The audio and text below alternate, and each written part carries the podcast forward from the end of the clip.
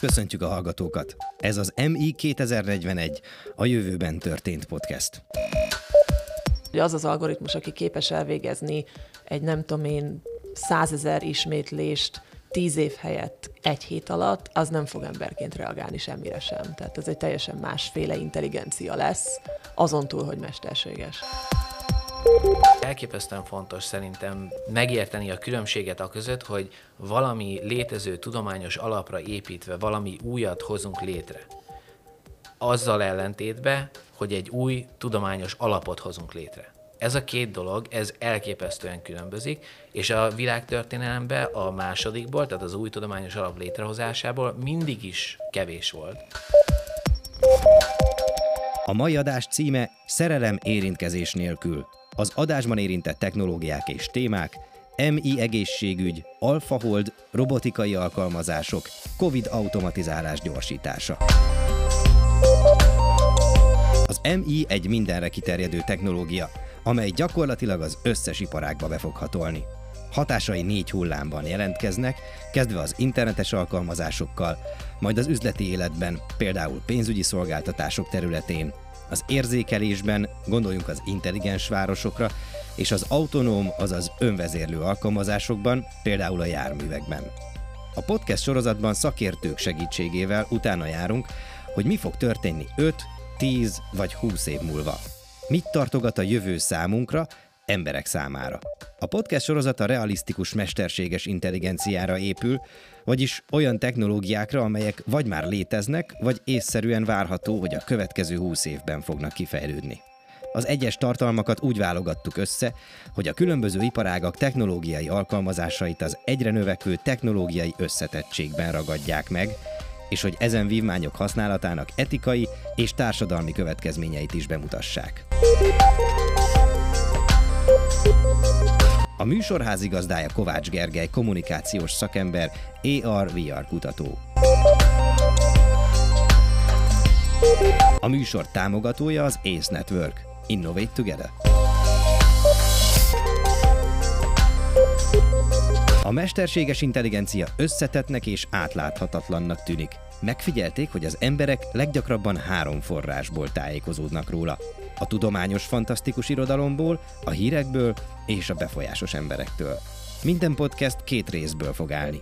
Egy skifi novellából, amit egy beszélgetés követ, ahol meghívott vendégeinkkel kielemezzük a hallottakat, megbeszéljük, melyik technológia milyen fejlődésen kell keresztül menjen, hogy mindez megvalósuljon, és ezeknek mennyi az esélye.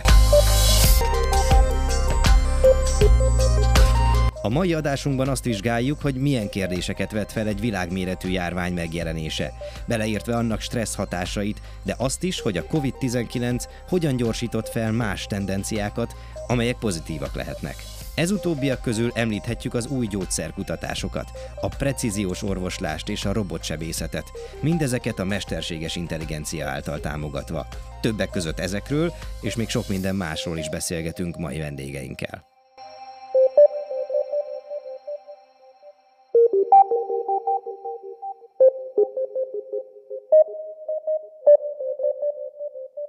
MI 2041. Érintésmentes szerelem. Saját fordítása alapján a rövidített változatot Kozma Dániel szerkesztette. Mire Csennan Sankai lakásában végre hívást kapott brazil barátjától, már végtelen sok változatot legyártott az elméje a lehetséges magyarázatokról. Autóbaleset? Banda háború? Azzal nem mert szembenézni, hogy Garcia talán elhagyta. Csak virtuálisan volt képes találkozni a férfival, aki már szeretett volna tovább lépni a kapcsolatban. A lány gyermekkorában minden családtagját elvesztette a Covid világjárványban. Robotokkal és érzékelőkkel felszerelt hermetikusan elzárt lakásából évek óta nem dugta ki az orrát. Amikor még a megfelelő óvintézkedések mellett hajlandó volt kimerészkedni, akkor bejárt egy startup cégbe dolgozni. Ennek az vetett véget, hogy egy befektető megfertőződött a legújabb sarkvidéki eredetű koronavírussal, és emiatt a céghez bejöttek a járványügyisek vegyvédelmi szkafanderekben. Ettől pánikruhamot kapott, és szakorvosi kezelésre szorult. Azóta otthonában élt. A telefonba egy orvos szólt bele kínaiul. Tájékoztatta, hogy Garcia Rojas úr Sankhájban van, de mivel a legújabb koronavírusra utaló tünetek jelentkeztek nála, karanténba került. Egy videófelvételen ott volt a férfi, aki árnyéka volt önmagának.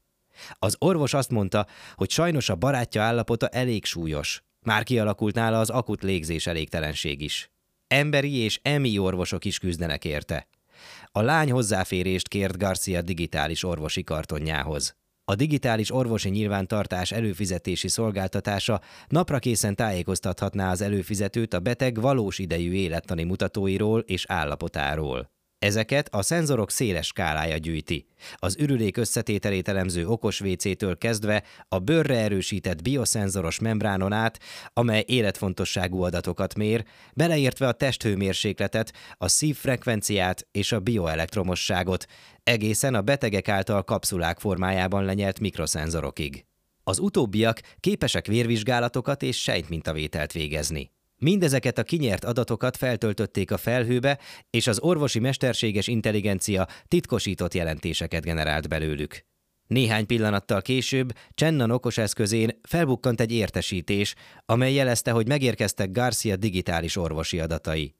Az akta halványkék volt, steril lepedőkre emlékeztetett. A férfi nem elhagyta, hanem meg akarta lepni, azzal, hogy meglátogatja. Eljött Sao Paulo-ból Sankaiba, és most veszélybe került. Csennan felelősnek érezte magát, és döntést hozott. Tudatni akarta Garciával, hogy fontos neki. Nem engedhette, hogy ugyanaz megtörténjen, mint a nagyszüleivel, akiktől el sem tudott köszönni. Le kell győznie a félelmét, és el kell hagyni a lakását, hogy meglátogassa őt a kórházban. Fejben elszánt volt, de a teste nem engedelmeskedett. A lába elernyett és elzsibbadt, meg sem mozdult. Végül a földre rogyott. Majd a takarító robotjába kapaszkodva indult el a lakásból. A technosámán játékból vette az ötletet, amelyben Garcia egyszer egy sárkányt lovagolt meg. Abban a sok szereplős online játékban ismerkedtek meg. A lány zsákutcába került egy programhiba miatt, egy nyúl képében, ami nem tudott kimászni egy faudúból. A fába villám csapott, ő meghalt, és ugyanabban a helyzetben találta magát újra meg újra. Garcia mentette meg. Nem sokkal ezután egymásba szerettek. Amikor a robot hátán a szervizliften át lejutott a földszintre, óvatosan lelépett a padlóra, majd kimerészkedett az épületből az utcára. A friss levegő illata megborzongatta, és elfelejtett érzéseket keltett benne.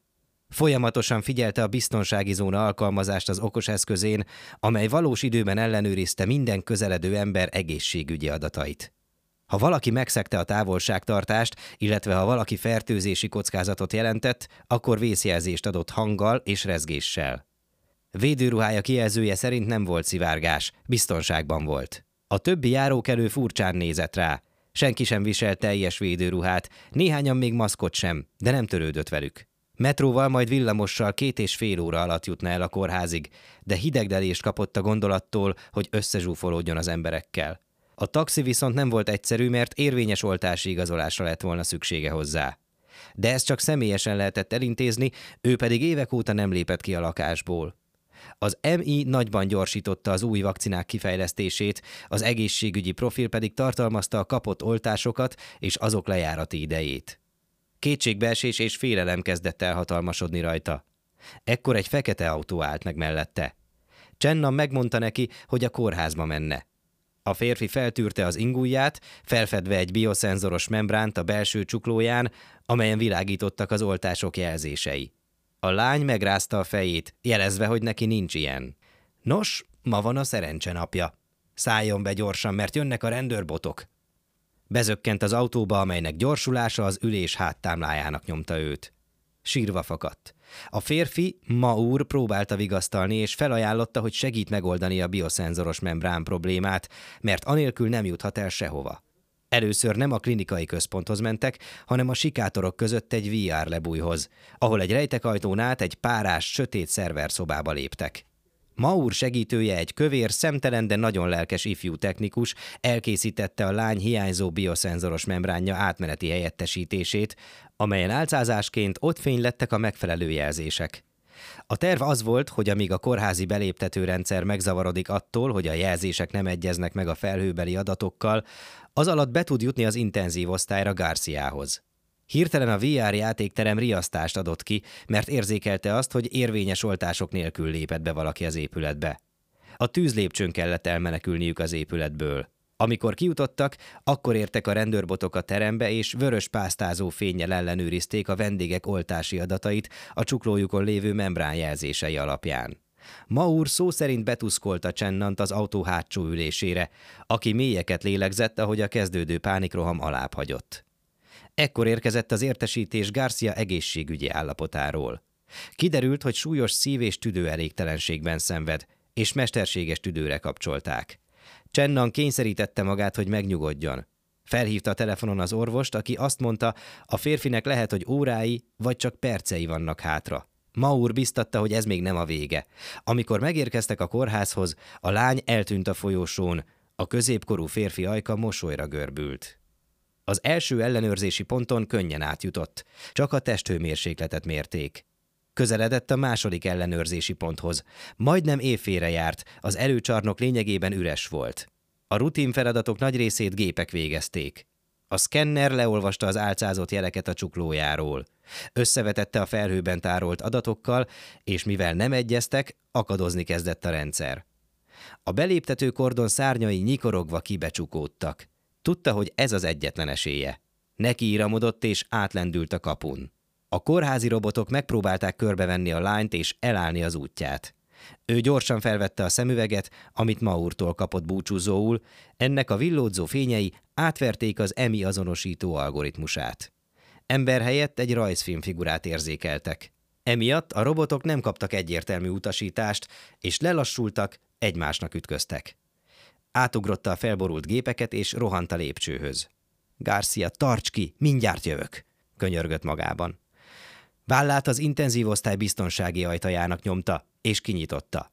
A lába úgy remegett, hogy a falnak kellett támaszkodnia, de azért csak haladt előre lépésről lépésre, levegőért kapkodva. A folyosó végén nagy üvegablak emelkedett. Bepillantott egy szobába, ahol frissen vetett ágy állt, üresen. Semmi nem utalt rá, hogy nemrég még használták volna. Felfoghatatlan rettegés támadta szívében, elárasztotta, mint egy sötét dagály. Teljesen kimerülten csúszott a padlóra, úgy érezte, mintha egész világa hirtelen semmi lett volna. Nan, te vagy az? szólalt meg egy ismerős hang. Csennan nem hitt a fülének. Azonnal felugrott és megpördült. Garcia és dr. Szű néhány lépésre állt tőle védőruhában. Mosolyogtak rá. Garcia, te nem, nem te vagy? dadogta. A férfi furcsa módon sokkal jobb állapotban volt, mint a videón. Hé, azt hitted, hogy meghaltam, vagy mi? kérdezte vigyorogva. Az orvos a tenyeréhez illesztette az öklét, hogy búcsúzóul tisztelegjen nekik. Az egész világon elterjedt ez a hagyományos kínai üdvözlés a világjárvány miatt. Magára hagyta a fiatalokat. Garcia tett néhány lépést a lány felé, akinek az okos eszközén a biztonsági zóna alkalmazás felzümmögött. Csennan önkéntelenül felemelte a kezét, és megállította Garcia közeledését. Jól vagyok, csak azért kerültem karanténba, mert egy olyan területen haladtam át a repülőtéren, ahol előzőleg egy fertőzött személy is tartózkodott, győzködte Garcia. Tényleg? De mi van a digitális egészségügyi dokumentációval? Mi van a videó és a hangfelvétellel? Meg tudom magyarázni, mondta a férfi. Arcán félig bűnös, félig elégedett kifejezés jelent meg. Ez mind a játék része. Játék? Emlékszel? Én vagyok Dél-Amerika legjobb pályatervezője a technosámámban. Csennan visszaemlékezett az éjszaka eseményeire, a véletlenekre, az emberek arckifejezéseire, és a kirakós darabkái lassan kezdtek összeállni. Mindenki összejátszott veled? Igen, bár dr. Szű tényleg orvos. Azt sem tudtam előre mondjuk, hogy tényleg karanténba fogok kerülni, de kapóra jött. És mi van a videóval? Nincs az a smink a világon, amivel így nézhetnél ki. Egy videóavatár volt, nem én. De honnan tudtad, hogy mit fogok majd tenni, és hogy egyáltalán elindulok hozzád? Csennan megpróbálta elnyomni a benne duzzadó dühöt. A férfi ismét elvigyorodott. A digitális orvosi dokumentáció, amit dr. Szű küldött neked, egy nyomkövető volt. A segítségével mindig meg tudtam adni neked a motivációs visszacsatolást. Te szemétláda! A kezébe temette a fejét a lány. Vállai megremegtek, könnyek potyogtak a szeméből. Annyira aggódtam érted, és most itt vagy, és úgy kezeled ezt, mint egy játékot. Mi a fenéért tetted ezt velem? Mert szeretlek. A mondat úgy hatolt át rajta, mint egy áramütés. Garcia már milliószor bevallotta neki az érzéseit a virtuális világban, SMS-ben, hangüzenetben, videóhívásban, a játékban. Valahogy más volt ezeket a varázslatos szavakat valós időben hallani, mint a virtuális térben. Még a legfejlettebb virtuális valóság technológia sem tudta volna szimulálni, amit most érzett. Az emberek, mivel nem volt jobb szavuk rá, ezt szerelemnek nevezték. Felemelte a fejét, és könnyes szemmel pillantott az előtte álló férfira. De miért? Olyan önző és gyáva vagyok. Azt hittem, hogy örökre elvesztettelek. Ne butáskodj. Nézd magadra. Megtetted, amit senki sem tudott volna megtenni. Szó szerint bejártál egy egész várost, hogy megtalálj engem. Te egy igazi harcos vagy, a legbátrabb ember, akit ismerek. Tényleg? Tényleg sikerült? Igen, sikerült. Magad mögött hagytad a zsákutcát. Most már egy új ember vagy. Kivéve egy dolgot. Mi az? Nem hagytad, hogy megöleljelek. Garcia, én csak... Csennan mélyen beszívta a levegőt, majd kifújta. Oké, képes vagyok rá. Gyerünk! Lépésről lépésre haladtak egymás felé. Léptei lassúak és szelidek voltak, mint egy öregedő roboté. Csennan behunyta a szemét, érezte, hogy az okos eszköz rezgései másodpercről másodpercre erősödnek, és küzdött a benne feltörő félelem ellen. Biztonságban vagyok, mormolta magában. Mivel két réteg védőruha volt köztük, ez az ölelés nem árthatott senkinek. Itt vagyok, suttogta Garcia. A lány kivette a fülhallgatóját, bár még mindig hallotta, hogy az alkalmazás makacsul figyelmezteti őt a közelgő veszélyre. Kinyitotta a szemét, és a férfi felé nyúlt. Készen állt a régóta esedékes, műanyag tapintású ölelésre.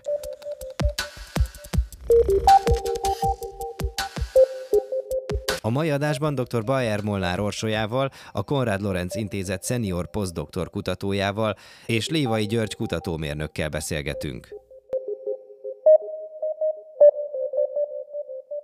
Mindenkit szeretettel köszöntünk a mai podcastunkba. Két vendégünk lesz, és, és én azt gondolom, hogy azért lesz izgalmas ez a mai beszélgetésünk, mert, mert egy nagyon mostanában ismert témát, a Covid-ot is érinteni fogja, és e kapcsán egyébként a mesterséges intelligencia.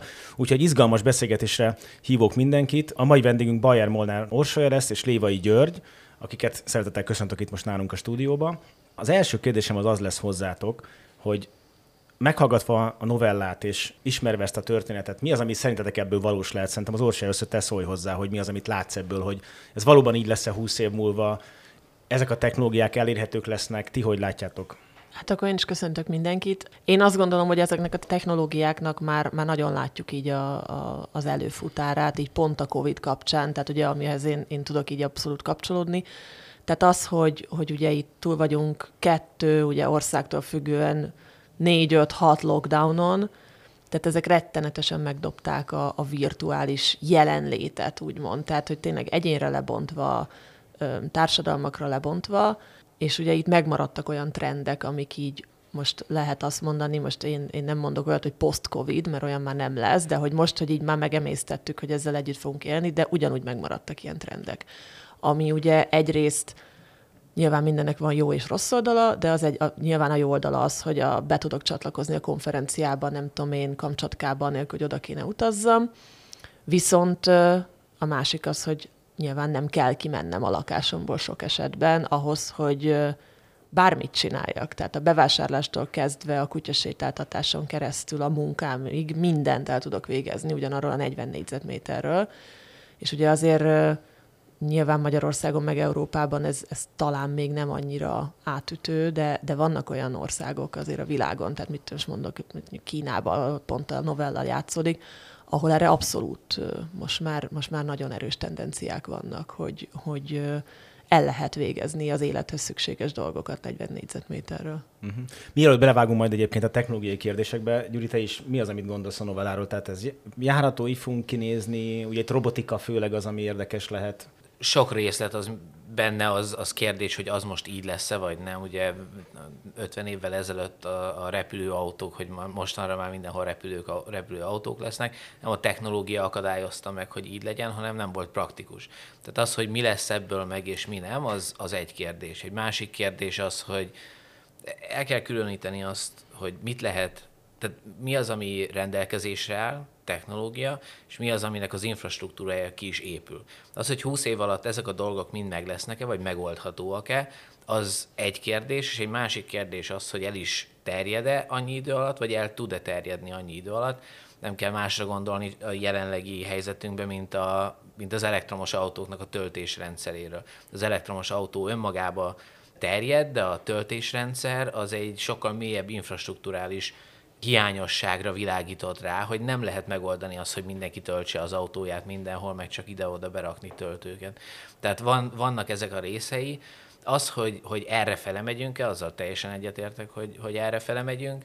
Abban nem biztos, hogy teljesen egyetértek, hogy az lesz a vége, hogy, hogy mindenki otthonról fog mindent csinálni. Mert van egy, mindig az jut eszembe, hogy, hogy, hogy Ugye vannak, vannak olyan alapvető ösztönök, amiket egyszerűen nem tudunk kikerülni. Tehát néhány száz vagy évtized alatt nem, tud, nem tudjuk kiiktatni magunkból azokat a dolgokat, amik olyan mélyen belénk vannak írva, mint mondjuk az, hogy kifejezetten nehéz úgy megenni egy tál ételt, hogy az ember nem néz föl és néz körbe közbe.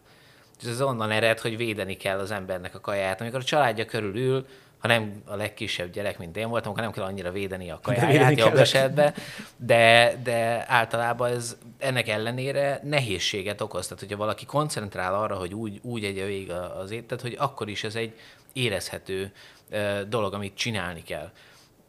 Egy csomó ilyen beivódott dolog van, ami miatt nagyon nehéz lesz csak úgy átülni abba, hogy nem megyünk ki többet. Máshogy szocializálódunk, máshogy ennek is látjuk a jeleit, azért a depresszió, meg a, meg a, meg a, meg a lelki e, e, traumák, amiket ezek okoztak fiatalabb és idősebb korban is egy, e, egyaránt az elmúlt két évben.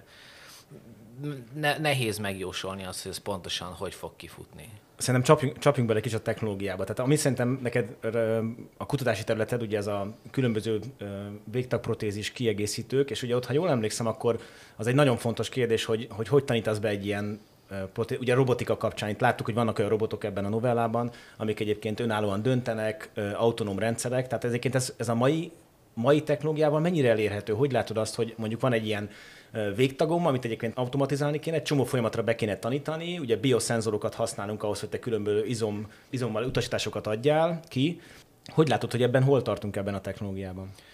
Haladunk folyamatosan, amit, amit itt is ahogy mindig külön kell választani, az az, hogy vannak, vannak a, a mesterséges intelligenciák, amikről most beszélünk, még a mai technológiálása szerint ezek általában egy dolgot tudnak, egy dolgot megtanulnak, és akkor azt tudják elvégezni. Az, hogy egy, egy algoritmus mondjuk képes egy képről meghatározni azt, hogy macska van rajta, vagy nem, vagy képes meghatározni azt, hogy milyen állat van rajta, és az lehet bármilyen, mit tudom én, 10-15-20 különböző állatból valamilyen, az még mindig egy dolgot csinál, az egy képanalízis, ami, aminek lehetnek, lehet bizonyos szintű összetettsége. De az, hogy, hogy mondjuk feldolgozni, párosítani, hogy olyan információkat, amik egyszerre képanalízist igényelnek, és igényelnek valami másfajta abstrakciós tevékenységet, amit mi folyamatosan csinálunk. Tehát az autóvezetés nem véletlenül ennyire nehéz automatizálni, mert egy csomó absztrakt, kontextuális információt is beleviszünk abba a folyamatba, hogy mi A-ból B-be eljutunk az autóval városi környezetbe. Ennek a, ez, amikor át, átlépjük ezt a szintet, hogy már össze tudjuk rakni úgy az algoritmusokat, hogy párhuzam, nem csak párhuzamosan végzik a feladataikat, ahogy jelenleg nagyjából működnek, hanem ezek absztrakt módon egymással is tudnak kommunikálni, tehát az, amit mondjuk a vizuális vagy a képfelismerő algoritmus megtanult, azt át tudja adni hatékonyan beavatkozás nélkül mondjuk egy beszédfelismerő algoritmusnak azt a tudást, mert valamiféle abstrakció történik benne. Ez, ez az, ami, ez az, amit gyakran összemosunk azzal, hogy, hogy na mi a következő lépés. Mert ezt még nem tudjuk megcsinálni. Itt még nem, itt még nem tartanak ezek a rendszerek, és, és ez egy olyan, olyan ugrás, ami nem egy technológiai iterációs ugrás valószínűleg. Lehet, hogy abból fog ki, kinőni, de azért itt vannak olyan alapvető hiányosságok a, a, abban, hogy, hogy hogy megértsük, hogy hogy működik az emberi agy, meg hogy működik a, a mi rendszerünk, amit próbálunk imitálni, amiket még azért nem olyan könnyű átugrani. Én nem gondolom azt, hogy a következő húsz évben el fogunk oda jutni, hogy, hogy általános intelligenciákkal rendelkező rendszereket tudjunk építeni. Még elég sokáig azzal fogunk ügyködni, hogy a, hogy a jelenleg ilyen szűk intelligenciával egy-egy feladatot elvégezni képes algoritmusoknak a fejlesztéseivel foglalkozzunk, és amikor már azokat kipörgettük, amikor már ott nem tudunk nagyon elérni, akkor, ahogy ez szokott lenni, a kényszer fogja elő elhozni azt, hogy, hogy valahol, valahol átugrik, Vala, valaki valamit valahol csinál, ami miatt összeáll minden.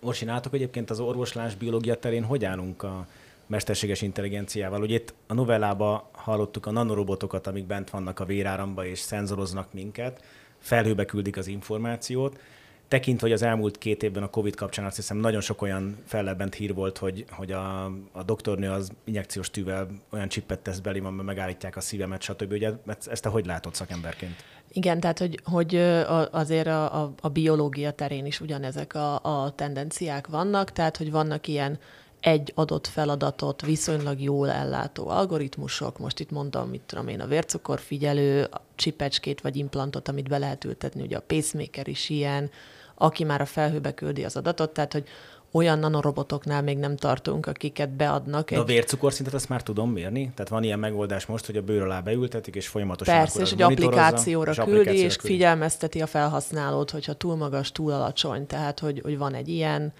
Um, Azt hogy képzeljük, ez egy két évig magában, úgy, mint egy, egy pacemaker ugyanúgy működik, vagy... Így van, tehát ezt folyamatosan ugye kalibrálni kell, nyilván, hogyha van egy bizonyos kezelés, akkor ezt mindig újra kell értelmezni, az is föl tudja küldeni a felhőbe.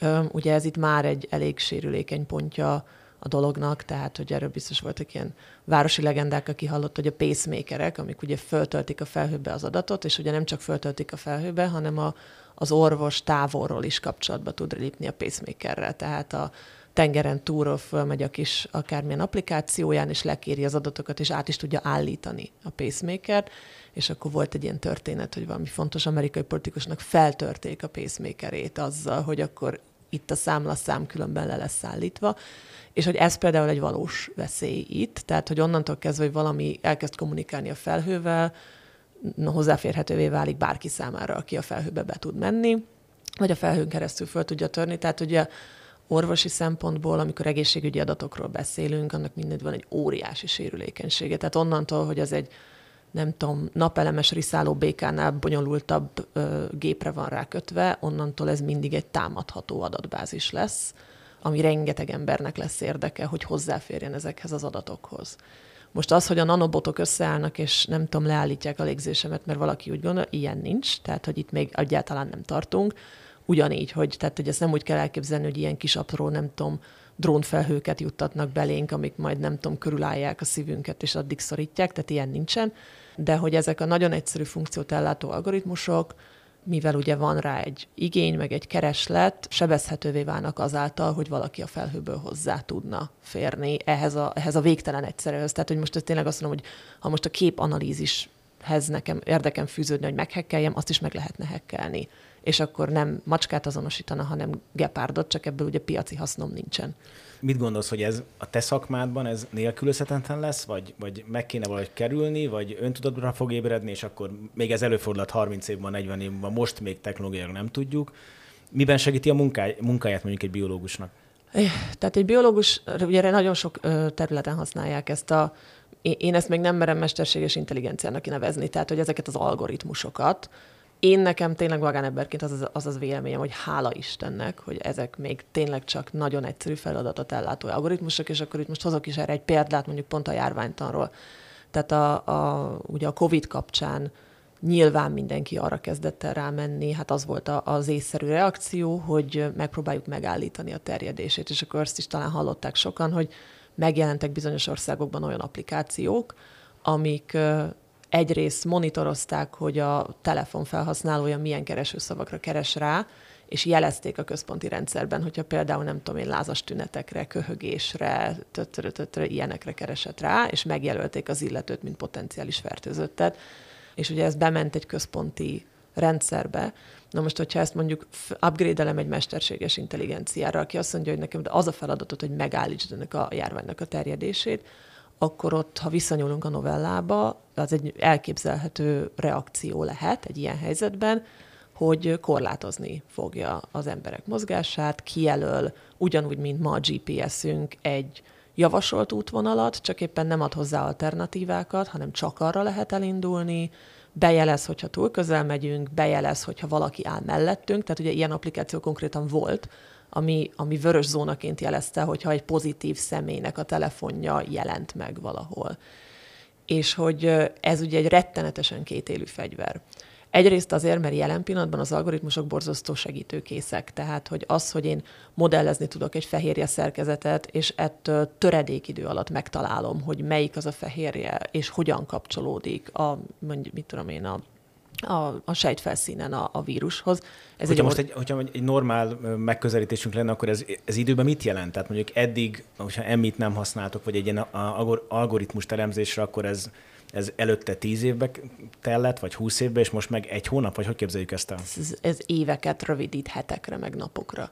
Tehát, hogy, hogy még valószínűleg, hogyha ha nem állnának rendelkezésre ilyen számítógépes modellek, akkor még ott tartanánk, hogy, hogy valószínűleg valamelyik tüdősejt az, amelyik ezhez kapcsolódik, de hogy az, hogy melyik receptorra és melyik spike, vagy a tüskefehérje, és tehát hogy, ez, ez elképzelhetetlenül lerövidül. De hogy, pontosan emiatt, hogy ezek ilyen rettenetesen segítőkészek és vonzóak, és óriási előnyeink vannak belőlük, én azt gondolom, hogy ez egy nagyon csúszamlós lejtő tud lenni, amikor azt mondjuk, hogy hát ez a gép mennyi mindent tud, de hogy ugye pontosan, amit Gyuri mond, hogyha, hogyha ezek összeállnak egy komplex rendszerré, nyilván lehet, hogy addig mi is olyan szempontból gondolkodásban fejlődünk, de jelen pillanatban nagyon hajlamosak lennénk szerintem felruházni emberi tulajdonságokkal és reakciókkal, és ez viszont alaptalan. Tehát, hogy az az algoritmus, aki képes elvégezni egy nem tudom én százezer ismétlést tíz év helyett egy hét alatt, az nem fog emberként reagálni semmire sem. Tehát ez egy teljesen másféle intelligencia lesz, azon túl, hogy mesterséges. Gyuri, a te területeden egyébként az így beugrott, hogy, hogy ugyanúgy hasonlóan, mint hogy a injekciós tűvel belém tesznek különböző csippeket. Nagyon sok olyan történet van, hogy valakinek a végtagja, implantátum az mondjuk önálló életre kell, nagyon sok ilyen skifi volt, hogy, tehát ezt te hogy látod, hogy itt, itt van arra, tehát hogyha mi emit használunk mondjuk egy ilyen végtag vezérlésnél, és megkönnyíti egyébként a felhasználók a munkáját, akkor itt ugyanaz előfordulhat, hogy távolról, hogy az Orsi mondta, meghekkelik, mint egy pacemaker és akkor ez csak így megindul a lábam, kezem, vagy valami történik, vagy ez, ez, ez inkább csak kinevetni való is.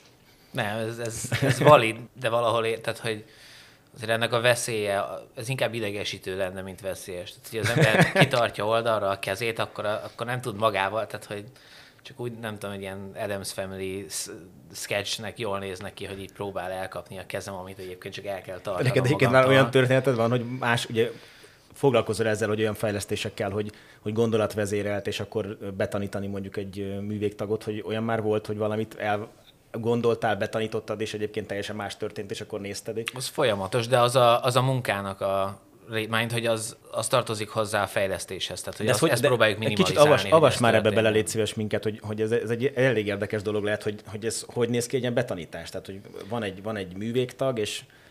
A, az alapja az egésznek az az irányítási rendszernek, hogy, hogy elektródákkal, amiket a bőr felszínére helyezünk, nevezett EMG jeleket olvasunk le, ami elektromiogramnak a rövidítése, de ez csak egy elektromos jel, ami nagyon hasonlít egyébként mondjuk az EKG-ra, kinézetre.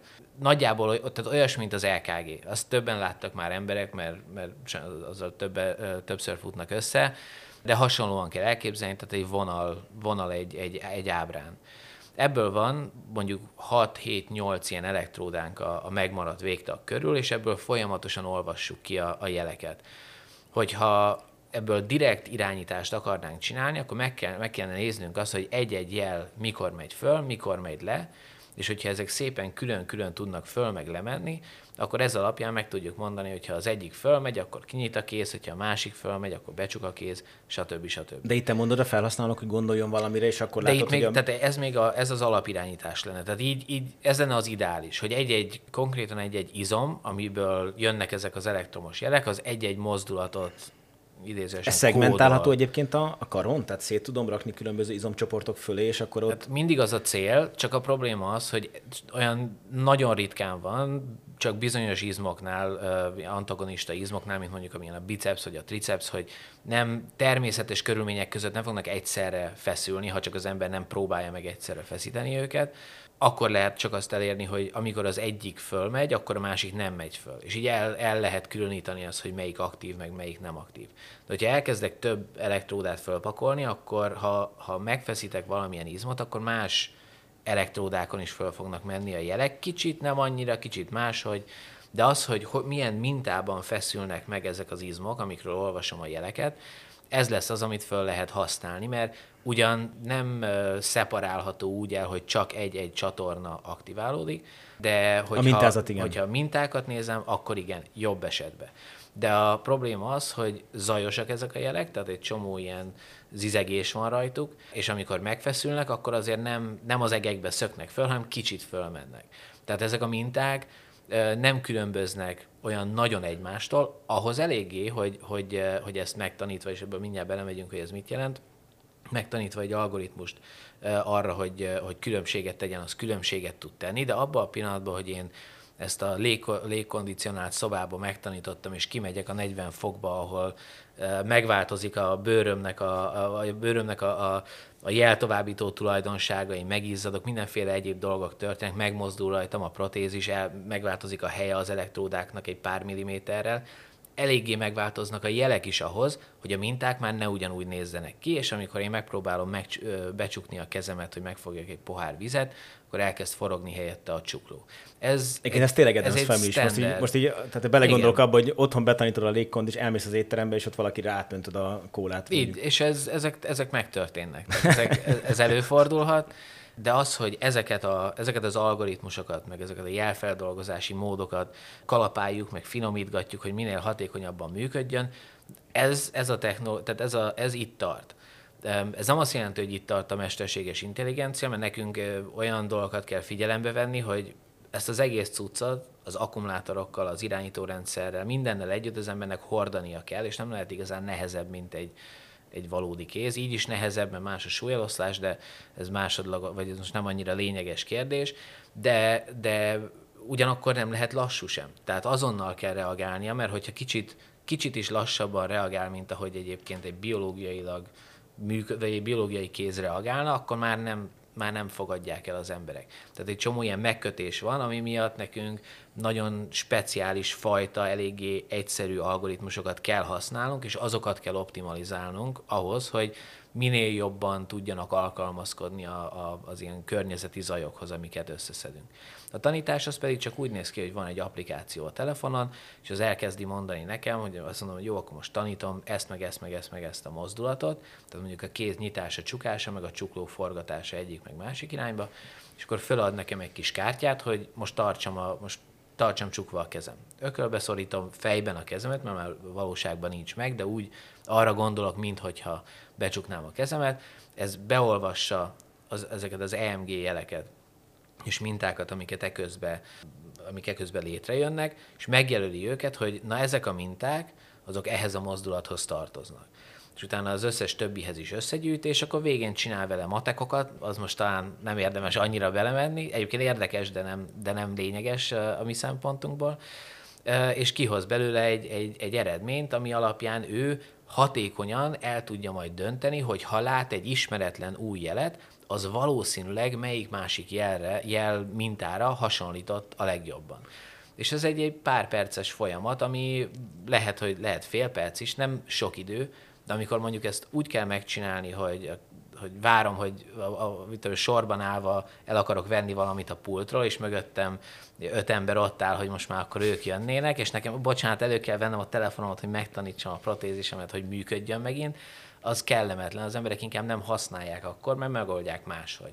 Úgyhogy ez, ezek azok a, a, a, a feladatok, amiket elsősorban próbálunk megoldani, amikor ilyenfajta algoritmus fejlesztéssel foglalkozunk. És itt elmondható ugyanaz, mint, mint bármilyen területen, ahol emit használunk, hogy tehát gyűjtitek az adatokat egyébként az ilyen protézis felhasználóktól, vagy, vagy nem? Mert ugye azt gondolnám, hogy minél több mintázat áll rendelkezésemre, bizonyos mondjuk kézforgatáshoz betanított mintázat, akkor egyre jobban tudok közelíteni ahhoz, hogy, hogy egy sablonizálható folyamatot tudjak adni mondjuk egy, egy algoritmusnak. Ez... Ez, ez olyan esetekben, mint mondjuk a beszédfelismerés, ez, ez egy egy, egy nagyon jó kiinduló alap volt arra, hogy, hogy hatékonyabbá, meg, meg tömegek számára elérhetővé tegyék a rendszereket mert ott, ott mindenki, az, hogy nagyjából ugyanúgy beszél, de hogy, de hogy ugyanazokat az elveket követi. Biológiailag nagyjából ugyanazokat az elveket követi mindenki, amikor beszél.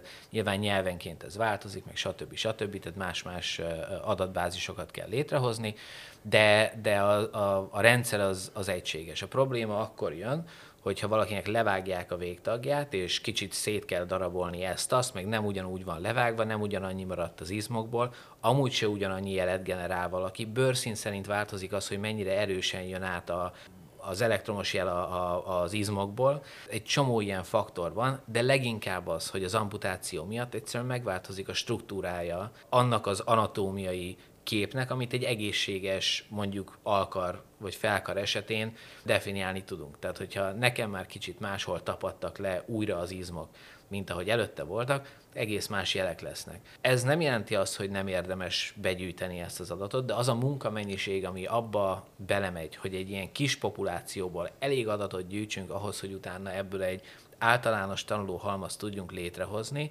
az nem tűnt még eléggé kifizetődőnek ahhoz, hogy ebbe az irányba menjünk el, vagy menjen el a, ez az iparág, mert annyi minden más van, amivel nagyobb haté- valószínűleg nagyobb hatékonyságú változásokat, vagy szóval annyi javító dolgot lehet elérni. Úgyhogy még itt nem tartunk, de egyébként egyre több szó van róla, mert kezdünk elérni egy ilyen falat, hogy ezt nem, tehát hogy nem, nem, nem lehet tökéletesíteni a rendszert. Tehát azt már azt már látjuk, hogy, hogy, a, hogy, a, hogy ez nagyon-nagyon nehezen lesz tökéletesíthető a jelen formájában, és ahhoz, hogy, hogy szintet lépjünk, ahhoz viszont olyan tudományos alapok hiányoznak, főleg olyan biológiai tudás, vagy biológiai, neurológiai információk, amik, amik kutatási, tehát hogy tudományos eredmények, amikből meg nagyon ritkán van. Mm. Sokat keverjük mostanában az innovációt a, a, a, a tudományjal, ami veszélyes. Egy, részben veszélyes, részben nem számít jelenleg, mert, mert fontosabb az, hogy innováljunk per pillanat még, mint hogy tudományos eredményeket érjünk el, mert még van mire építeni, de azért fontos nem keverni a kettőt. Az, hogy, az, hogy valami olyat megtudjunk, amiről eddig nem tudtunk, és most már értjük, hogy hogyan működik, az egészen más, mint az, hogy valaki írt egy új algoritmust, mesterséges intelligencia algoritmust, ami egyébként 100, meg 150, meg 200 éves matekra alapul, csak egy kicsit máshogy, lett össz, máshogy lettek összedugdosva benne a dolgok, és azért most tök hatékonyan működik, az nem tud, tehát az nem feltalálás, az, az mérnöki tevékenység, az iterációs tevékenység. Értem, tehát itt az adatgyűjtés egyébként most még nem tartott, hogy, hogy itt ebből, ebből valami nagyon komoly dolgot le, és mindenkinek begyűjtsétek ezeket, viszont a vakcina fejlesztésnél orsináltok, ezért ez fontos dolog, nem? Tehát, hogy minél több információt megtudni, különböző szervezetek hogyan reagálnak, tehát ezt itt tudjátok használni, vagy, vagy Hát, tehát most rendkívül sok Covid fertőzés volt nyilván, hogyha megnézzük a világot. Tehát iszonyat mennyiségű adat áll rendelkezésünkre, hogy reagál rá a szervezet, mi történik, tehát ezt, ezt itt érdemes gyűjteni, elemezni. Igen, tehát hogy, tehát hogy én a vakcina fejlesztőkkel vagyok kapcsolatban, én magam nem fejlesztek vakcinát, de hogy, hogy ezt mindenkinek mondom, aki a vakcinával kapcsolatban bizalmatlan, hogy hogy az tény, hogy a koronavírus elleni vakcina az ilyen ö, sprintben lett ö, befejezve, de azért a befejezve szót használom, mert ugye ennek le voltak fektetve az alapjai. Tehát, hogy ezek a korona, tehát a SARS elleni vakcinának a fejlesztését 2003-ban kezdték meg, amikor a SARS CoV-1, amit most már így ismerünk, okozott egy járványt. És hogy azóta, mivel ennyi esetet kísérünk figyelemmel, és ugye, tehát, hogy tényleg most mit nálunk Ausztriában nagyon sokáig heti rendszerességgel kötelező volt PCR-tesztre menni, hogyha az ember dolgozni akart, hogyha be akart menni egy üzletbe, ami nem egy közért, tehát hogy, hogy ilyen, ezért olyan mennyiségű real-time adatunk van, tehát valós idejű adatunk van erről, ami szerintem tehát minden létező másik fertőző betegség esetén is példátlan.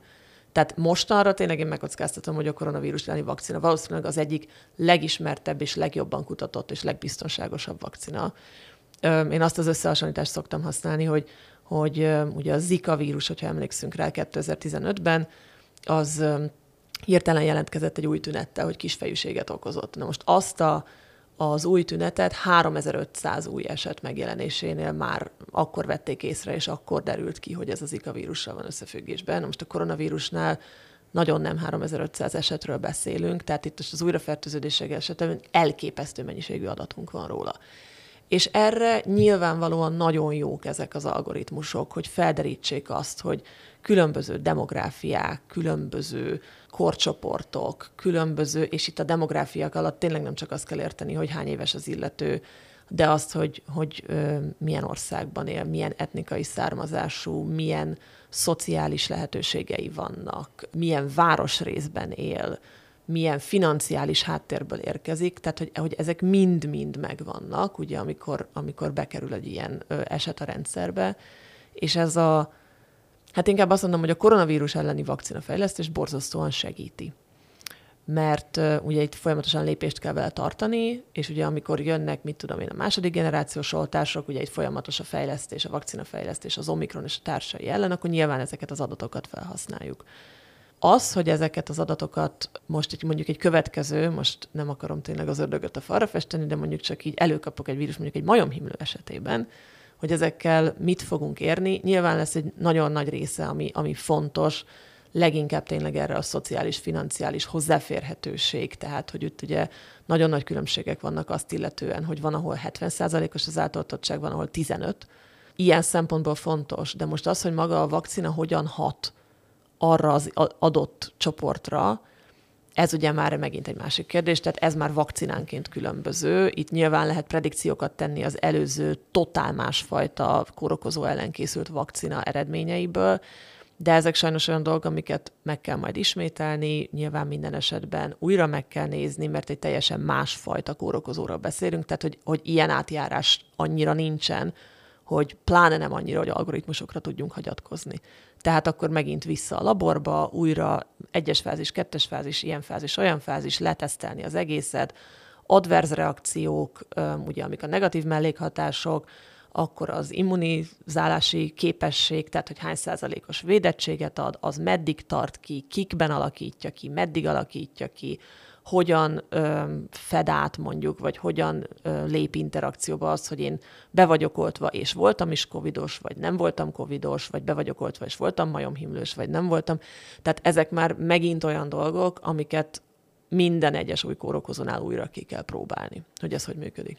És ez mennyire lehet akkor valós, hogy ugye nagyon sokszor hallunk arról, hogy, hogy a, a jövő az, hogy a személyre szabott orvoslás, tehát hogy, hogy gyakorlatilag nem, nem az lesz, hogy egy típusú gyógyszer van mondjuk egy betegségre, hanem egyére szabott, korcsoportra, sőt nem, nem is korcsoportra, hanem konkrétan rám szabott gyógyszert kapok. Tehát ez reális akkor, hogyha ilyen összetett ez a folyamat, hogy bemegyek a kórházba, és öt nap múlva kapok egy gyógyszert az én saját betegségemre, a saját ö, rákos elváltozásomra. Tehát, tehát hogy, hogy most pont hogy a rákot említett, tehát hogy a rákban már vannak ilyen úgymond personalizált terápiák, ezt azért nem úgy kell érteni, hogy akkor bemennek a laborba és csinálnak neked egy új gyógyszert, tehát itt nem erről van szó. Itt a különböző terápiáknak az arányosítása és a kombinációja az, ami zajlik, tehát itt meglévő szereket vegyítenek, ö, olyan arányban, ami annak az adott betegnek a legmegfelelőbb.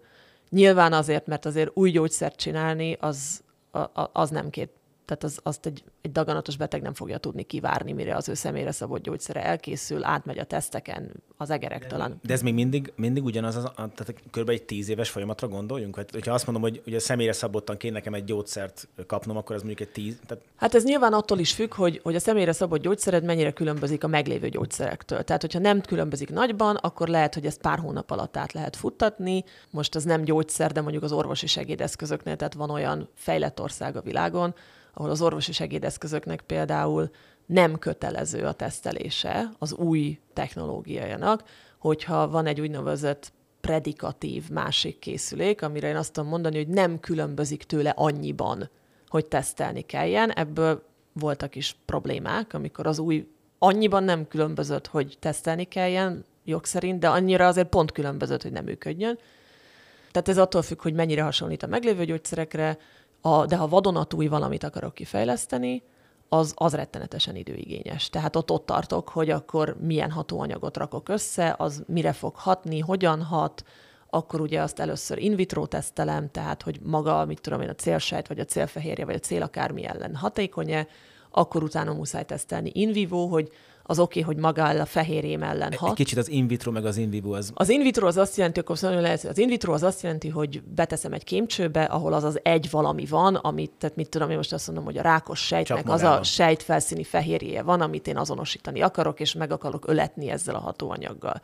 És akkor azt mondom, hogy in vitro a kémcsőbe beteszem, összerázom a kettőt, ez most nyilván nem így működik, de leegyszerűsítve, és igen, reagál rá. Oké. Okay akkor utána in vivo, az azt jelenti, hogy élő szervezetben, mert az rendben van, hogy a kémcsőben a kettő együtt reagál, de azért egy élő szervezetben van még pár trilliárd fehérje, és akkor lehet, hogy tök jól azonosítja mondjuk a rákos, nem tudom, markeremet, de mellé mondjuk azonosít valamit egy idegsejten, és neki kell kigyilkolni az idegsejteket. Tehát, hogy ezért kell ugye élő szervezetben tesztelni.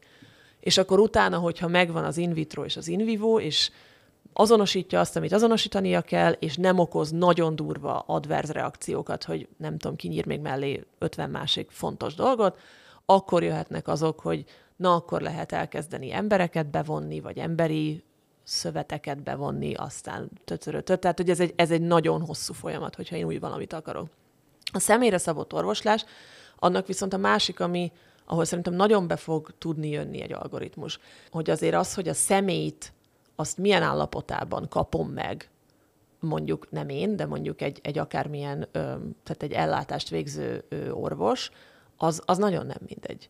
Tehát, hogy itt, itt nem csak az van, hogy nekem van egy genetikai állományom, aki, aki meghatározza, hogy nem tudom, hogyha engem megdörgölik a számat, akkor mindig azt kapják, de hát itt ugye óriási változások mennek végbe onnantól, hogy én megszületek, odáig, hogy, hogy mit tudom én, 60-70-80 évesen eltávozok. Tehát, hogy, hogy itt most gondolok tényleg arra, hogy nagyon egyszerű példa volt például egy olyan antidepresszáns szer, ami felnőttekben fantasztikus eredményeket hozott, és a tínédzser és koratinédzser kori korcsoportban nem mintázatszerűen, tehát nem általánosan, de kiugró arányban triggerelt öngyilkosság és ön károsítási a trigger hatás kiváltott, ugye? Tehát ezt kiváltotta ebben a korcsoportban, és, és a mai napig nem nagyon világos, hogy ezt miért.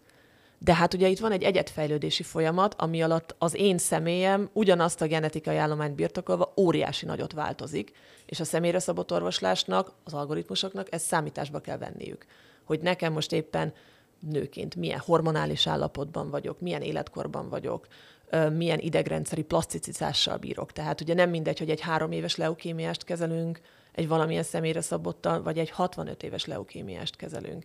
Teljesen mások a, az élettani összeköttetések, az idegi összeköttetések, a hormonháztartás, a, a csontfejlődés, az izomfejlődés, tehát hogy, hogy ez mind-mind-mind beleszámít ebbe, és akkor, hogyha azt mondjuk, hogy hogy új gyógyszert állítunk össze annak az illetőnek, tehát ez, ez még inkább megdobja ezt az egyenletet. Ez mennyire jellemző egyébként, hogy a különböző gyógyszerfejlesztések, vagy, vagy aki lép, ugye rendkívül sok, ahogy mondod is, sok adat áll rendelkezésünkre, gyűjtjük az adatokat, ugye különböző cégek teszik ezt, mindezt nyilván azért, hogy, hogy, hogy ők legyenek azok, akik ezt, ez majd nekem is, nálad is kérdés ezt majd Gyuri, hogy hogy mennyire jellemző az, hogy ezeket az információkat elérik a kutatók, tehát hogy hozzá lehet férni akár egy, egy művégtagfejlesztő cég, aki mondjuk elkezd foglalkozni ezzel, hogy milyen méréseket tettek EMG-be, és erre milyen reakciók voltak az illető egyéneknél, vagy akár gyógyszerfejlesztésnél, az rendkívül mennyiségű adat, ezt, ezt elérhető, vagy ezt mindenki megtartja magának, és Hát ugye a gyógyszerfejlesztésnél ott különösen nagyon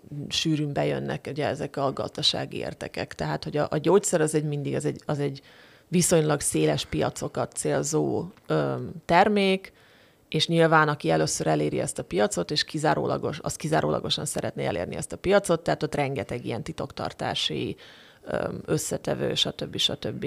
Minden országban külön szabályozás van. Itt, itt most tényleg azt, arra is visszanyúlok, hogy nagyon sokszor előfordul gyógyszergyártásban, hogy mondjuk azt mondom, hogy az előállítási költsége egy adott hatóanyagnak köszönő viszonyban nincsen a piaci árával. Mert hát ugye ott lehet profitot növelni, hogyha nekem 5 dollárba telik előállítani, de el tudom adni 90ért, mert kizárólag nálam elérhető a technológia, vagy 800ért, mert kizárólag nálam elérhető ez a technológia, akkor el fogom adni 800ért, mert akkor tudok profitot termelni a továbbira. Tehát, hogy, hogy ilyen szempontból szerintem nagyon sokszor van az, hogy, hogy itt összeütközés van, és hogy, hogy nem annyira van ez a, ez a széles tudományszolgálatában történő adatpublikáció, hanem, hanem minél hamarabb, minél szélesebb körben, minél alacsonyabb áron előállítva és minél drágábban eladva kerüljön ki egy termék a piacra, ami tényleg sok esetben, erről pont nem olyan régen voltam egy konferencián, hogy, hogy a, a, a gyógyszerfejlesztés piaci iránya az nagyon sokszor nincs összefüggésben az igényekkel. Tehát, hogy olyan hatóanyagok kerülnek fejlesztésre, amiknek már van egy tökéletes megfelelője, vagy egy tökéletes alternatívája. Egyszerűen azért, mert egy olyan problémára nyújt megoldást, ami folyamatosan létezik, és ugye valami miatt az embereknek van egy ilyen belső intuíciója, hogy ami innováció, azt inkább megveszem most. Új csomagolásban most gyorsabban száguld a képernyőn a kis kapszula, és szétbomlik, és bemegy az agyamba. Tehát, hogy, hogy, hogy mindig egy olyan irányba kerülnek ki új termékek, ahol nem lenne szükség új hatóanyagra, mert nincs érdemi, kimutatható élettani pozitív hozadéka az újnak a régihez képest, és mondjuk egy másik irányba, ahol meg mondjuk hiányzik egy valamilyen hatóanyag, nem történik fejlesztés, mert nincs akkor a felvevő piac. Tehát most egy, mit tudom én, egy ritka genetikai betegségnek, vagy egy ö, alacsony gazdasági hatású fertőző betegségnek a, a, a ható, vagy a, a hatóanyaga, vagy a gyógyszere, az, az nem fog egy olyan profitot hozni, ami megérné a belefetszölt energiát. Azt hozzátenném, hogy az utóbbi 30 évben elképesztően megnőtt a nehézsége és a költsége annak, hogy bármi újat hozzanak létre a gyógyszergyártás alatt. A családi vonzat miatt édesapám évtizedek óta ebbe a szakmában gyógyszerkutatással foglalkozik, úgyhogy végig, végig néztem és végig hallgattam a, a, az, az utóbbi három évtized egész életemben ezt láttam, és, és hogy, hogy ugye az, hogy például a, a antibiotikumoknak a, a fejlesztése. 30 éve nem volt gyakorlatilag új Igen. antibiotikum. És ez nem gátja egyébként szerintetek az elmi felhasználásnak, hogy azt mondom, hogy van egy jól bevált módszer, profitábilisan tudok hagyományos gyógyszereket előállítani, vagy adott esetben mondjuk azt mondom, hogy nem, nem költséges fejlesztésbe kezdek egy, egy robotkar emmi által vezérelt autonóm robotkar fejlesztésben, nem inkább kis robotokat gyártok a gyerekeknek, vagy majd egy konyharobotot fejlesztek a új levesfőzéshez. Nagyon sok része van ennek a problémának, ami, ami, ami, amit az a baj, hogy, hogy nagyon érdemes egyszerre nézni ahhoz, hogy, hogy igazán értelmezhető legyen az, hogy miért vagyunk ott, ahol vagyunk. Az egyik része az, ami, ami, ami elhangzott, hogy, hogy, hogy igen, profit orientált a, a, a rendszer. Másik része az, hogy, hogy, hogy nem csak, hogy profitorientált, de elképesztően nehéz bármi újat létrehozni. Tehát egy akad, elkezdtük elérni a falat ebben is, hogy, hogy hogy tudunk új dolgokat csinálni, ami, ami nagyon visszahúzza a motivációt. Hozzátartozik az, hogy az utóbbi 30-40, már de már talán 50 évben a tudománynak a, a működtetése, tehát az organizálása a tudományos életnek olyan szinten megváltozott, és annyira szintén egyébként elsősorban profit hajhászás miatt gyakorlatilag ellehetetlenült az, hogy valódi új találmány létrejöjjön. És sokkal inkább az innováció felé hajtja ezt azért ismétlem csak meg, mert elképesztően fontos szerintem ezt megérteni a különbséget a között, hogy valami létező tudományos alapra építve valami újat hozunk létre. Azzal ellentétbe, hogy egy új tudományos alapot hozunk létre. Ez a két dolog, ez elképesztően különbözik, és a világtörténelemben a másodikból, tehát az új tudományos alap létrehozásából mindig is kevés volt. Az, hogy most még mindig tudjuk pörgetni a létezőt, az nagy részben annak köszönhető, hogy a, a, a 20-as és az 50-es évek között élt egy csoport olyan ember, és olyanok voltak a világ körülménye, hogy egyszerre kellett egy dolg, vagy egyszerre kellett hasonló dolgokon dolgozniuk, és egy elképesztő tudományos alapot ö, hoztak létre, amiből a mai napig táplálkozunk. De akkor, Gyuri, azt akarod ezzel mondani, hogy ahhoz, hogy eljussunk ez a 2041-es novellához, nagyon sok olyan tudományos újdonságnak kell megszületni, alapnak, ami elengedhetetlen ahhoz, hogy eljussunk idáig, vagy a már meglévő technológiákon ülve el tudunk jutni. Tehát akkor lehet, hogy nem kell Egy izgulni mindenkinek, hogy önálló robotkarok lesznek az utcán szaladgálva, mert lehet, hogy el se jutunk idáig. A, odáig biztos, hogy nem fogunk eljutni. Tehát odáig, odáig, hogy nekem egy működő, egy olyan robotkarom legyen, ami, ami akár megközelítőleg is úgy tud funkcionálni, mint egy biológiai robotkar, 20 éven belül oda nem fogunk eljutni. Említetted a, a, azt, hogy ugye a, a, a ez, ami- amit mondtál, az, az Egyesült Államokban a, az FDA, ami a, a, az egészségügyi ilyen eszközök, meg, Igen. meg, meg gyógyszereknek a, a, a ügynöksége, aki azt, Mhm. az engedélyező ügynö- felügyelő ügynöksége, köszönöm. Van ez a módszer, hogy eh, be lehet adni egy formanyomtatványt, amit mondtál, hogy valamire, ami már volt, nagyon hasonlít, és ezért nem kell bebizonyítani azt, hogy ez nem veszélyes. A, a elsősorban veszélyt próbálnak, eh, nem, nem is azt nézik, hogy most használ-e vagy nem, hanem inkább azt, azt is nézik persze, de azt, hogy ne legyen veszélyes. Ezt nagyon-nagyon sokan használják, ahogy, ahogy, ahogy mondtad. Mi is használjuk, mert e, tehát, hogy minden egyes ilyen EMG elektródánál, amikor egy kis változtatás csinál az ember a chipen, vagy a programozáson, be kéne adni egy teljesen új, tehát hogy irreális lenne, tehát muszáj ezzel, ezzel ezt használni, de, de közben meg ez tovább pörgeti azt, hogy az emberek el akarják kerülni minden áron azt, hogy, eh, hogy újat kelljen beadni. Mert még ezzel a módszerrel is nagyjából másfél év az átfutása, hogy egy, egy nagyon iteratív változást átnyomjon az ember a rendszeren, hogyha valami egészen újat akar csinálni, 5-10 évekről beszélünk Igen. gépeknél, gyógyszereknél maga akut, tehát hogy oda eljutni, hogy, hogy, eh, hogy első, hogy a második, meg harmadik fázisa egy, egy, eh, egy eh, ember, tehát egy ilyen humán tanulmánynak egy gyógyszer esetén, a költségeknek a 90%-át teszi ki, és az időnek is. Tehát, hogy az, az hogy az embereknél, embereken letesztelni ezt, az a túlnyomó költsége. Nem az, hogy megtaláljuk a gyógyszert, ami meggyógyíthat valami nagyon ritka betegséget, hanem csak azt letesztelni elképesztően drága. Ez az, ami egyébként azért jó részt a, a, a vakcináknál, tehát így idő, ideiglenes engedélyezéssel, meg ilyenekkel azért ki lettek kerülve, de a lényeg az, hogy, hogy nagyon le van lassítva ez a folyamat. És erre rakódik még rá az, hogy eh, ahhoz, hogy én megkérdeztem, hogy hogy lehet hozzáférni ezeket az, ezekhez az adatokhoz. Általában az ember, amikor valamilyen tudományos dolgot csinál, vagy mérnöki dolgot, inkább e- ebből az irányból érdemes nézni, tehát valami innováción dolgozik, akkor hagyatkozik arra, hogy milyen tudományos publikációk vannak a téma területen. És akkor megnézem azt, hogy ki csinált már mást, hogy csinálta, hasonlót csinálta, milyen eredményre jutott, stb. Na most a publikációs eljárás a, a, a jelenlegi korban olyan szinten profit, tehát egyszerűen elmondhatatlan, hogy mennyire korrupt és profitorientált. Tehát az, hogy az állam az esetek túlnyomó többségében, bármely magyar, amerikai, aki, aki finanszíroz kutatásfejlesztést, az fizeti általában a kutatásfejlesztés költségét, majd amikor valaki publikálni akar, mert kötelező, mert csak úgy lehet PHD-t kapni, csak úgy lehet bizonyos végzettségeket kapni, csak úgy lehet, muszáj publikálnia, egy, egy évente általában azért minimum, hogyha haladni akar a, a, a ranglétrán, akkor fizethet általában azért, hogy bekerüljön egy, egy olyan publikáció alá, ami, eh, ahol kell lennie, mert ugye sorolva vannak a minőség szerint a publikációk. Majd az a publicista embertelen pénzeket kér azért, hogy valaki megvehesse azt a publikációt, vagy elolvashassa azt a publikációt. Egyetemek felfoghatatlan összegeket fizetnek azért, hogy hozzáférjenek tudományos adatokhoz, amiket kényszerből állítottak elő tudósok az állam pénzén.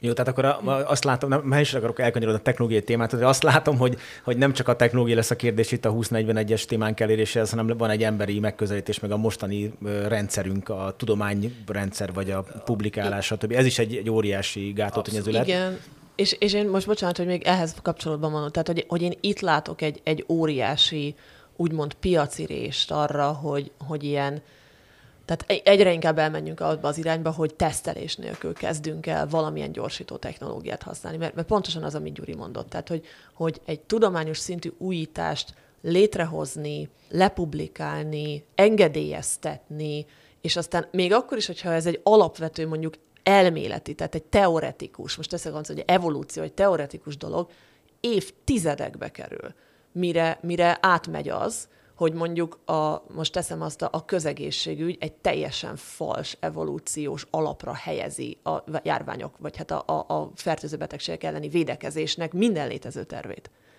Tehát ez évtizedekbe kerül. Tehát, hogy az, hogy valami tudományosan újonnan létrehozzunk, az rettenetesen lassú, viszont a világ emellett elképesztően felpörgött. És még csak nem is az, hogy ugye mindenki szeretne azért nem tudom én 45 éves koráig bezárólag elérni valami olyan pozíciót, amihez nyilván az én szakmámban kell csinálni a publikációkat, a helyeket, a poszdokokat, a PHD-t, a és akkor itt nyílik itt egy ilyen hatalmas villa, a sebe, az egyik irányba megy a sebesség, amivel mi haladunk valamilyen irányba, hogy, hogy innováljunk és, és legyünk valakik.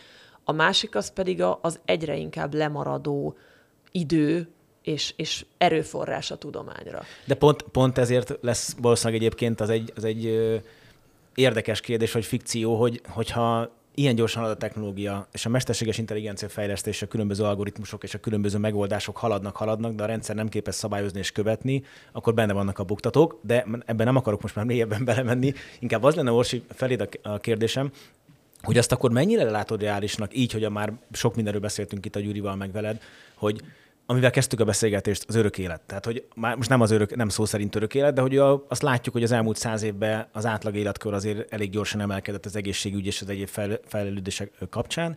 És ugyanez elmondható a mesterséges intelligencia alkalmazása területén, ugye azt mondtuk, hogy személyre szabott orvoslás, robotok, műtét, gyorsabban haladók, specifikusabban, hogy, hogy várható akkor ez alapján, hogy 20-41-ben az átlag életkor az mondjuk 120 év lesz, nem pedig az, ami most, vagy te biológusként, evolúcióbiológusként hogy látod ezt? Nézd, biztos, hogy, hogy fog még feljebb menni. Ugye itt, itt nem is az, hogy, hogy annyival feljebb, mint most, hanem én, azt tartom elképzelhetőnek inkább, hogy ez kiegyenlítődik. Tehát azért az, hogy mondjuk nálunk Budapesten, vagy Bécsben, vagy valahol a, nem tudom, születéskori válható élettartam az mit 65 év, ez mondjuk, mit tudom én, most Szudánban vagy Dél-Indiában nem feltétlenül igaz. Tehát, hogy, hogy itt ugye kell egy kiegyenlítődési folyamatnak megtörténnie. Erre szerintem az infrastruktúrákkal a következő 40 évben van esély, hogyha ha, ha, igen, és akkor visszatérek a komplexitásra, hogy ha és amennyiben. Az, hogy, hogy mi most örökké éljünk, biológiailag ez, ez leginkább ugye egy rengeteg ilyen, most, na, most nagyon, nagyon pörög ez az ilyen öregedés kutatás, tehát ezek az aging study hogy azok is, akikre azt mondjuk, hogy soha nem volt beteg, és nem volt kórházban, egy szép nap nem ébred föl. És hát ugye senki nem néz ki 20 évesnek, és senki nem néz ki, és most ennek bele lehet menni tényleg a, a, akár a, mit tudom én, a DNS-ek végét helyrehozó telomerek meglétébe, vagy hiányába, vagy akár micsodába. De hogy én itt úgy gondolom, hogy egyszerűen van egy olyan általános biológiai rendszer, amit én nem látom, hogy a következő 40 évben annyira olyan szinten ki tudnánk kerülni, hogy itten örök életről kezdjünk el beszélgetni. Egyszerűen azért, mert, mert sok olyan kutatás van, ami, ami próbálta már például, tehát az amúgy öregedő és a, a DNS-üket folyamatosan degradáló sejteket például megfordítani ebbe az irányba, és hogy meg tudnak fordulni, csak éppenséggel kiugró arányban válnak daganatossá. Például. Tehát, hogy lehet szép fiatalnak lenni, aztán egyszer csak kinőnek a, a micsodák. Tehát, hogy, hogy ez most tényleg így, így nagyon túl leegyszerűsítve, én nem gondolom, hogy itt 40 éven belül mi túljárunk az öregedésnek az eszén.